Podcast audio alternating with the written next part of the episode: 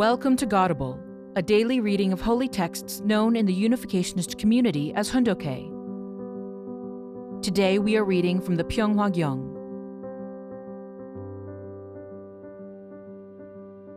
Pyeonghwa Gyeong, Book 8 The Reunification of Korea and World Peace. 14. The Course of Life for the Princes and Princesses of God. March 8, 2000. Mokpo Indoor Stadium, Mokpo, Korea. True Parents' 80th birthday celebration and North South unification rallies. Distinguished international guests, my fellow citizens gathered here for the sake of the reunification of North and South, ladies and gentlemen. We have just begun the new millennium. It is the time for us to wipe away the residue of division and struggle left over from the previous century. It is time to realize the ideal of one worldwide family, one global village of peace and unity. I pray that the blessings of the new millennium will be with each and every family represented here today. First, allow me to thank you for coming from around the world to congratulate me on my 80th birthday. However, more than anything, I would like to offer the glory to God. He has been my constant companion and protector, and it is He who has made this day possible. Looking back on my life, things have never been calm and quiet. I have walked a path of suffering side by side with the people of this nation, a nation whose history has seen inordinate strife and tribulation, nestled as it is here at the junction of great world powers. Ever since I unexpectedly came into contact with the will of heaven while in prayer at the age of 16, I have devoted my life and given all my thought and effort to bringing about the fulfillment of the will of God. I discovered that the root cause of human suffering is that the human ancestors fell into a state of spiritual ignorance due to the corruption of their love, and this severed their relationship with God. As a result of the fall, humanity became ignorant of basic issues relating to God, life, and the universe. Throughout my life, I have spoken in public more than 10,000 times, presenting the truth about the world, human life, and history based on the principles of Godism. This content in its entirety has been translated into 12 languages and published in some 300 volumes. I did not discover my teaching by researching ancient documents or academic study. It is based upon the fundamental and essential answers I found by traveling back and forth between the visible and the invisible realms. Today, I'm grateful to have this opportunity to talk about a solution to the problem of the unification of the Korean Peninsula, which is my country's most cherished desire and the last unresolved issue of the Cold War. My talk is entitled The Course of Life for the Princes and Princesses of God. What is behind the history of all the world's nations? Distinguished guests, what nation are you a citizen of? Many of you are citizens of Korea. For you, Korea is your homeland. Your homeland, isn't it? Then where is God's homeland? At present, God has no homeland. Where do all the nations of the world originate? Do they have their origin in God, or is their origin somewhere else? The question of the historical origin of the world's nations is an important one. All the nations of this world were formed as a result of conflict. In many instances, where a border divides two nations, that border is an emblem of intensely painful resentment. We all know the historical reality that the fiercest fights where the most blood was shed were waged at borders between neighboring nations, not between nations at great distances from each other. The walls between two adjacent nations and the walls between two neighboring ethnic groups are the highest walls, Wars are not usually fought between nations and ethnic groups thousands of miles away from each other. From ancient times, wars were fought over the border between neighboring countries. By the same token, even you probably get into fights with neighbors and those people closest to you. Why? It is because human beings fell away from God. As a result of the human fall, fights tend to start with one's neighbors. What is the meaning of the fall? It means that there is discord between God and human beings, that conflict has erupted between God and Satan, and that there is conflict between humanity and Satan.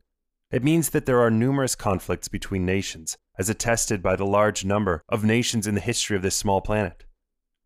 This is the history out of which the nations of the world were formed. So, where will they go?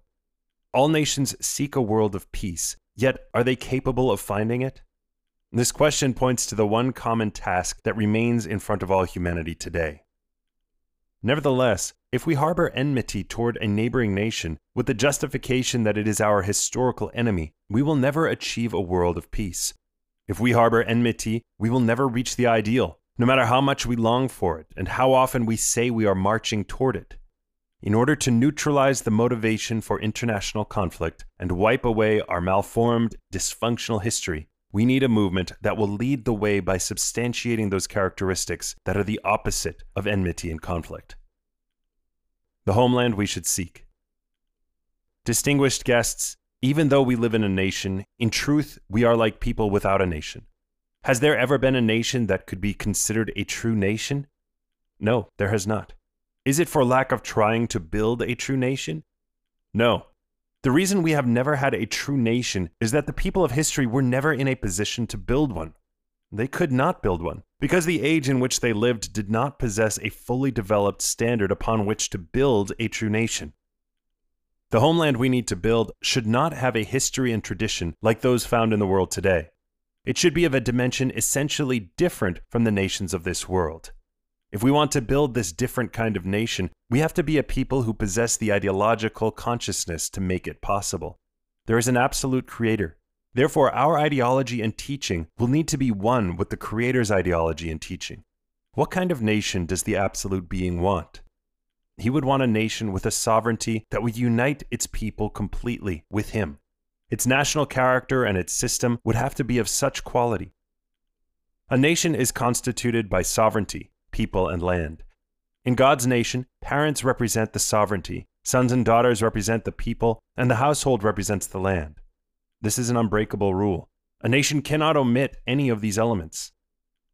What should be that nation's highest value? It is living for the greater good, which extends to the nation and the world.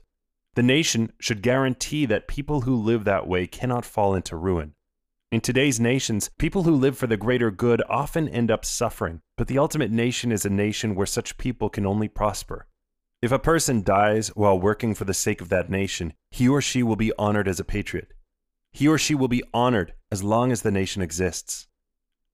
For a nation to be formed, it requires a land, a people, and sovereignty. What is sovereignty? Sovereignty is the connection and link with God, who is the root and origin. The people who govern the nation have to first establish their connection with God. Only then can they govern. In this way, the rulers will be one with the people. They need to become one with the people and know that whatever they own is not for their own sake. It exists for the sake of the nation. If they do so, the nation will prosper. From this point of view, when you consider the issue of realizing the kingdom of heaven on earth, who is its owner? Who is the ruler? Without a doubt, God is the ruler. Who are the people? The people are all the people of the world.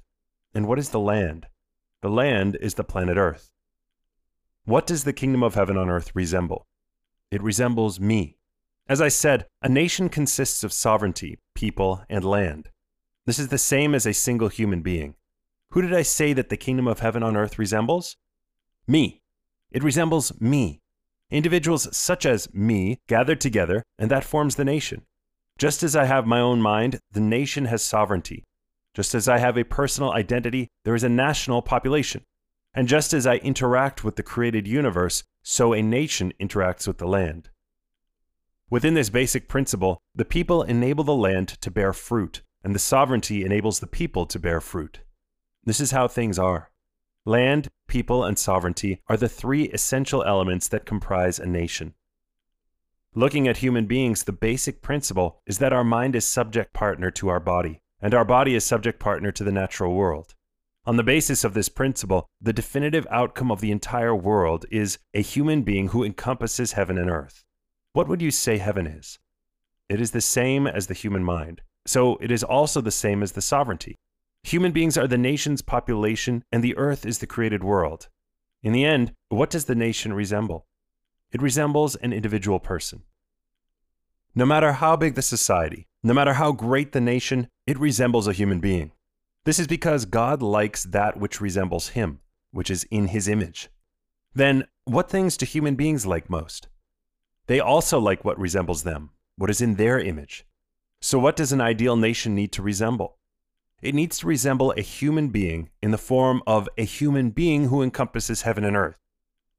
In Unification Church terminology, homeland does not refer to a single nation, such as the Republic of Korea. It refers to a global nation. Actually, this corrupted, fallen world uses the word global incorrectly. The ism, or teaching that describes this homeland, is called cosmosism. Our homeland is not the Republic of Korea. God does not want the Republic of Korea or the United States or the communist nations as his homeland. God wants an original homeland. We have to create the culture and the history of that new original homeland. We have to define a new standard of behavior upon which to establish a new and ideal homeland. We have to change our way of life because the ideal world is completely different from the world of today. The words and language are different as well.